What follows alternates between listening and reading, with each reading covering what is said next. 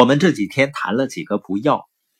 第一个呢，不要混淆你的愿望和事实；第二个呢，不要为自身的形象担心，只需要关心能不能实现你的目标；第三个就是不要过于重视直接结果，而忽视后续再后续的结果；第四呢，不要让痛苦妨碍进步。今天我们看一下，不要把不好的结果归咎于任何人，从自己身上找原因。当然，有的时候也有一些我们自己没有办法控制的因素，会严重的影响我们的生活质量，比如出生的环境，或者遭遇的一些事故或者疾病。但是大多数时候啊，只要以正确的方式应对，最差的情况呢也能被扭转。像有一个人啊，在跳进游泳池的时候撞到了头，导致四肢瘫痪，但他最终是以正确的方式对待这件事情。最后变得跟其他人一样快乐，因为快乐可以通过多种途径来实现的。所以呢，成功的生活实际上很简单，就是不管在生活中遇到什么情况，如果你能负起责任，进行良好的决策，而不是抱怨那些你无法控制的东西，你会更有可能成功并找到幸福。心理学家呢，把这叫拥有内控点。研究不断显示，拥有内控点的人啊，比其他人做得更好。所以呢，你根本不要为喜不喜欢自己的处境担忧，生活根本不关心你喜欢什么。你必须根据自己的愿望找到实现愿望的途径，然后鼓起勇气坚持下去。人类拥有独特的从更高层次俯视的能力，这不仅适用于理解现实和现实背后的因果关系。也适用于服侍自身和周围的人。人的这种超越自己和其他人的处境，并客观的俯视处境的能力，我们称为更高层次的思考。前面呢叫它原认知。更高层次的思考能让你学习和影响生活中的各种因果关系，利用这些因果关系呢，得到你想要的结果。你可以把自己想象成一部在。大机器里运转的小机器，你要明白的是，你有能力改变你的机器，以实现更好的结果。什么意思呢？就是你肯定有你的目标啊，你也有用来实现目标的方式。这种实现目标的方式称作是你的机器，它包括你必须要做的事儿和人，就是由谁来做这些必须要做的事儿。人呢，包括你和和你一起合作的人。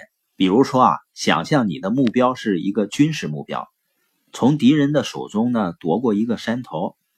你设计的机器可能包含两名侦察兵、两名狙击手、四名步兵。尽管呢合理的设计是必要的，但这只是战斗的一半。同样重要的是让合适的人来执行这些任务。为了完成各自的任务，他们需要有不同的特性。侦察兵呢必须跑得快。狙击手必须射得准，这样呢，你这部机器才能创造出你追求的结果。然后通过比较你实现的结果和你的目标，你就能确定如何改进你的机器。也就是说，通过目标和结果来调整你的机器，也就是你的计划和人。当然呢，对于每个人来说啊，最难做的事情就是客观的在自身所处的环境中看待自己。从而呢，成为机器的设计者和管理者，因为大多数人一直都把自己看作机器中的工作者。如果你能够看到这两种角色之间的区别，并且能够看到成为自身生活的良好设计者和管理者要比成为机器中的工作者重要的多，你就走在正确的道路上了。要想取得成功呢，作为设计者和管理者的你，必须客观的看待作为工作者的你。不要过高的看待自己，也不让自己承担不应该承担的任务。大多数人呢，都是凭着情感行动，只看眼前，而没有上述的战略性的视角出发，他们的生活中就充满了没有方向性的情感体验，随波逐流。成功的人呢，他能超越自身，客观的来看待事物，并管理事物，以塑造改变。他们能接受别人的观点，而不是固执己见。能客观的看待自身的优势和弱点，还有其他人的优势和弱点，从而可以让正确的人扮演恰当的角色，以实现他们的目标。如果你学会了怎么做，你会发现呢，几乎没有你无法实现的成绩了。你只需要学习如何面对自身所处的现实，并把你能利用的所有资源用到极致。比如说，如果你发现自己不擅长做什么，你不应该为此感到难过，而应该为发现这一点感到高兴，因为知道这一点并能妥善应对，将提升你实现自身愿望的可能性。如果你发现自己不能把所有的事儿都做到最好，并为此难过的话，你就太幼稚了。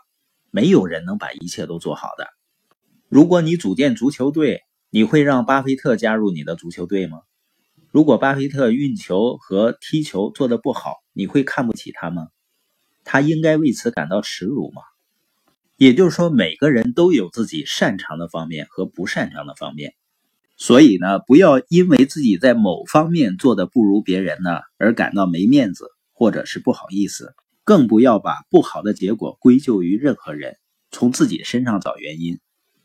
只要你的头脑足够开放，足够有决心，你就几乎可以实现任何的愿望。